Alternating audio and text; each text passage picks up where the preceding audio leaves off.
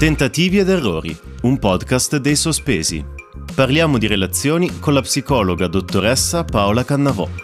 Per quanto riguarda le relazioni tossiche, soprattutto nelle amicizie, ovvero che c'è sempre una persona che prevalga rispetto all'altra, mm-hmm. che sia anche magari più sicura, più forte, esattamente, mm-hmm. e che venga sminuita l'altra persona, quindi la persona un po' più debole. Queste relazioni qua fanno bene, fanno male, eh, da cosa dipendono?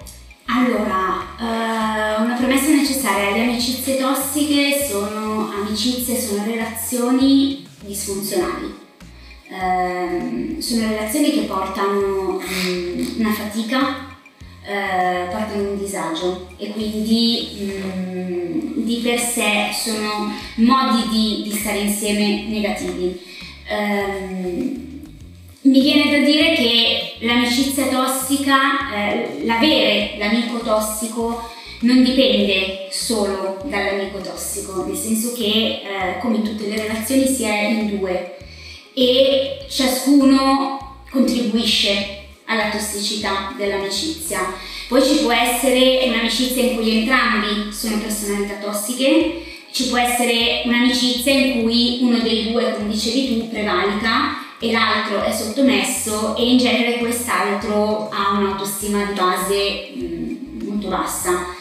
Questo per dire che raramente una persona serena, tranquilla ed equilibrata e con una mh, ben chiara definizione di se stesso si mette poi in un'amicizia tossica.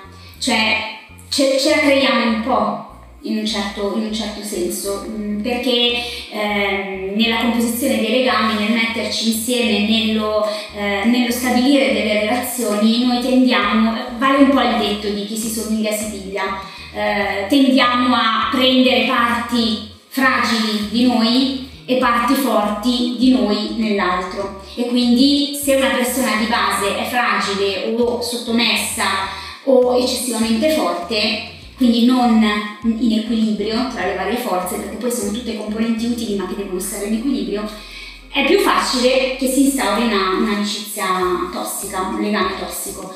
Ehm, le caratteristiche principali di un'amicizia tossica eh, sono essenzialmente il non riconoscere il bisogno dell'altro, quello che dicevamo un po' prima dell'empatia, no? Quindi non, non riconosco te come altra persona, riconosco solo me nell'amicizia e quindi parlo solo di me, parlo solo dei miei problemi, eh, non ti sono vicino nel momento in cui hai bisogno e c'è un sottile, tante volte e velato eh, misconoscimento, eh, disconoscimento della, dell'altra persona, che non è un'opposizione chiara, una critica chiara, è più una critica velata, battutine, frecciatine, eh, ironia, eh, quell'ironia un po', un po', cattiva, un po' cattivella, quel senso di invidia malcelato e capiamo che siamo nel mezzo di una relazione tossica, di un'amicizia tossica quando non siamo felici nella relazione con l'altro, quando lo stare con l'altro ci porta quel disturbo, quel fastidio, quella sensazione di non essere a posto, quella sensazione di essere criticati, di essere utilizzati, di essere sfruttati. Ci sono delle persone che per il loro funzionamento stanno in questa dinamica, perché per esempio una cosa che unisce in un'amicizia tossica è la critica agli altri. E allora troviamo il terreno comune nel criticare tutti gli altri o nel invidiare tutti gli altri. In quello abbiamo qualcosa in comune che ci rende amici, che ci rende legati.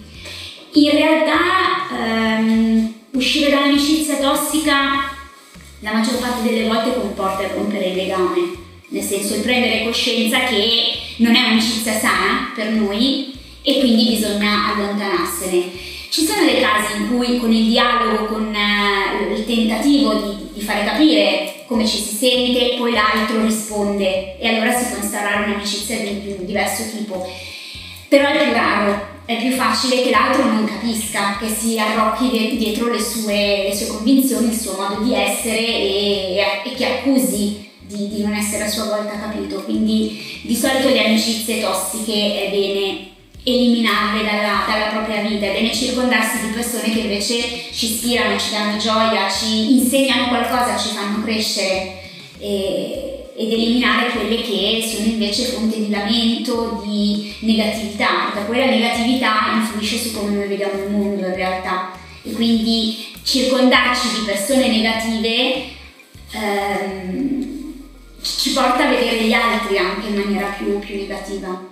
Quindi diciamo che però usare il termine appunto amicizia in questi tipi di rapporti è anche sbagliato perché sì, non è amicizia in amicizia, non è un'amicizia, è un, un rapporto disfunzionale, una relazione disfunzionale che si basa su premesse eh, sbagliate. Quindi no, non è un'amicizia, adesso va, va di moda dire amicizia tossica, ma in realtà non, sono forme di amicizia, non, comportano uno scambio. Amicizia è dove c'è uno scambio che permette di crescere di dare e di ricevere. E allora finché c'è questo dare e ricevere si può imparare qualcosa, si può crescere dall'altro. Ripeto, anche nelle differenze, non per forza bisogna essere uguali per essere amici. Anzi, ci sono delle amicizie estremamente arricchenti anche nelle diversità. Ma quando diventa un o mi unisco a te per criticare, o critico te, o velatamente ti prendo in giro, o non ti tratto da mio pari, o um, ho bisogno di parlare sempre solo di me, dei miei problemi e svaluto i tuoi, ecco che allora non si parla più di amicizia. In un rapporto, in una relazione tra persone, eh, bisognerebbe secondo me dire sempre la verità, ma a volte si tende a non farlo per paura di fare del male all'altra persona, perché dire la verità non è sempre facile, soprattutto per come si viene recepiti. Dal punto di vista psicologico, quanto è importante e che cosa bisogna fare nel momento in cui devo comunicare una cosa che magari non funziona all'altra persona che io percepisco come sbagliata? Allora, um, questo si collega col tema dell'assertività, eh, cioè nel riuscire a dire la nostra opinione eh, e stabilire confini, limiti, regole e eventualmente dire dei no senza offendere l'altra persona che è l'arte, l'arte più nobile che tutti vogliono, vogliono imparare, perché in realtà eh, anche lì ci hanno insegnato che dire di no è brutto, è cattivo, ci rende persone sgradevoli e quindi tante persone crescono mh, mm, con questa convinzione che per non fare del male all'altro devo essere sempre sottomesso, devo essere sempre gentile, devo essere sempre eh, perfetto. Ehm, andiamo un po' alla base, ci sono tante emozioni, no? Ci sono le emozioni di base che tutti conoscono e poi tante sfaccettature delle emozioni. Ci hanno insegnato sin da piccoli che ci sono le emozioni positive e le emozioni negative. Eh, essere felici è positivo, eh, essere competitivi può diventare una, una dote, eh, dire, sì agli altri, essere gentili eh, può essere vista come una cosa positiva, arrabbiarsi anche no, essere tristi no, moltissimo. Con questa convinzione Mm, non andiamo da nessuna parte, nel senso che tutte le emozioni, tutta la gamma delle emozioni sono emozioni neutre. Un'emozione è un'emozione, così come i pensieri, non ci sono pensieri cattivi e pensieri buoni, c'è l'azione che va dopo il mio pensiero che diventa una concretazione buona o una concretazione cattiva, ma i pensieri sono pensieri è un po' quello che insegnano nella mindfulness, no? Di vedere i pensieri come nuvole che passano e, e vanno via. Le emozioni, nello stesso modo, sono, ehm, sono tutte emozioni positive, sono tutte emozioni da accettare, anche quelle che ci hanno insegnato a essere negative, anche la rabbia, anche la frustrazione, anche ehm, la tristezza.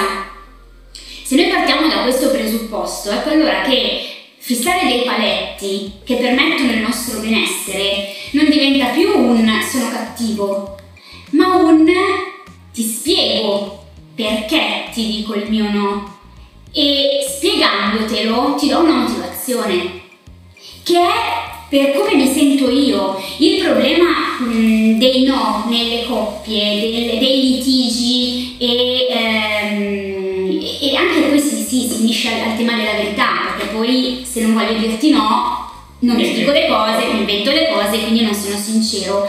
Um, è, è così complicato perché secondo me si parte dal presupposto sbagliato. Se io ti dico no di fronte a un litigio, ehm, e non ti motivo perché, ma diventa un no, non faccio così perché vedi tu ti comporti sempre così, entriamo in contrasto perché l'altro si metterà sulla difensiva e io continuerò ad andargli contro e non mi sentirò ascoltato. E quindi diventa un gatto che si morde la coda, c'è un crescendo e la volta dopo io sarò meno portato a dire la verità per evitare quel litigio. In realtà c'è un modo intelligente di litigare e di dire dei no, che è esprimere le proprie emozioni, cioè motivare il mio no, motivare perché mi sento così.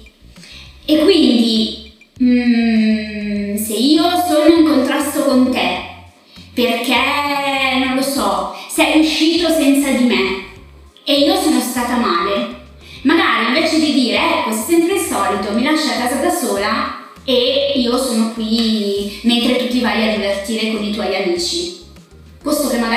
successo una volta e quindi l'altro ti dice, ma come? Per una volta mi fai tutto questo, eh, casino. Questo casino. Eh, forse è meglio dire, non averti avuto in casa mi ha fatto sentire triste, mi sei mancato. Mi sarebbe piaciuto venire con te è totalmente diverso.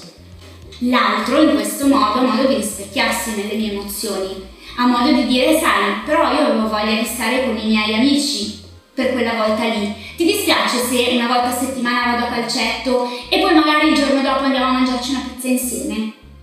E si trova un equilibrio, ma perché la comunicazione è diventata comunicazione assertiva, è diventata un ci confrontiamo su un problema e io parto da me, non parto con l'accusa a te, è la comunicazione eh, io anziché. Perché nel momento in cui si va all'attacco dell'altro, l'altro mette una difesa e aumenta l'escalation. Se riusciamo a fare questo switch nella comunicazione normale, della gestione dei problemi, è molto più difficile, è molto più facile poi diventare autentici. Perché sarò meno intimorito da un contrasto futuro, perché potrò dirti io mi sento così, tu magari non sei d'accordo, ma è il modo in cui mi sento io, non è un'accusa a te. Certo.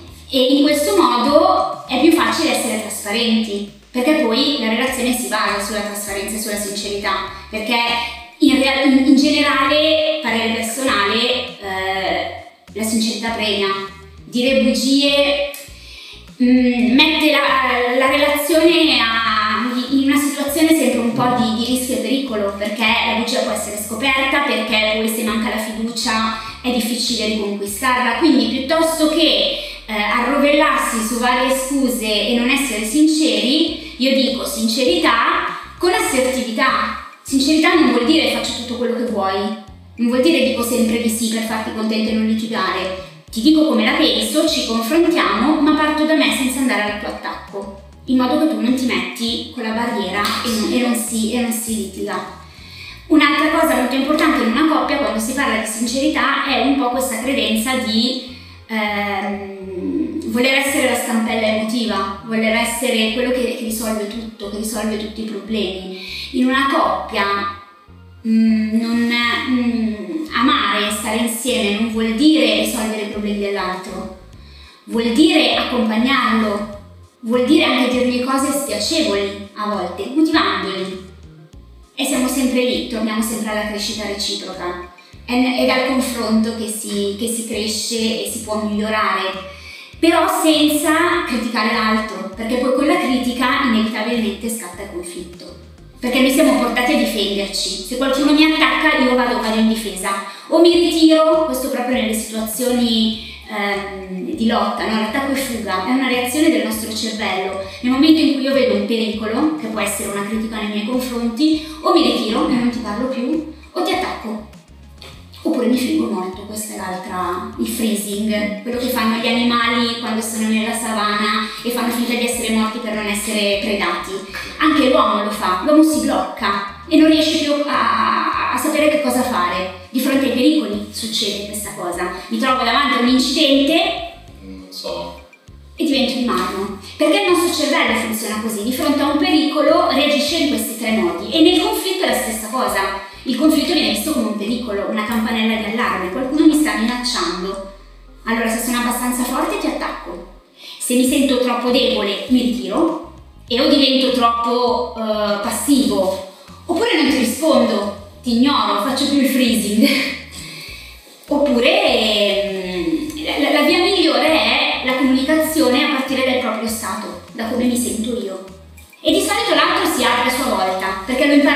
c'è rispecchiamento. Io ti dico come mi sento, è più facile che tu mi dica come ti senti tu in quel momento. Hai ascoltato Tentativi ed Errori, un podcast dei sospesi con la psicologa Paola Cannavò.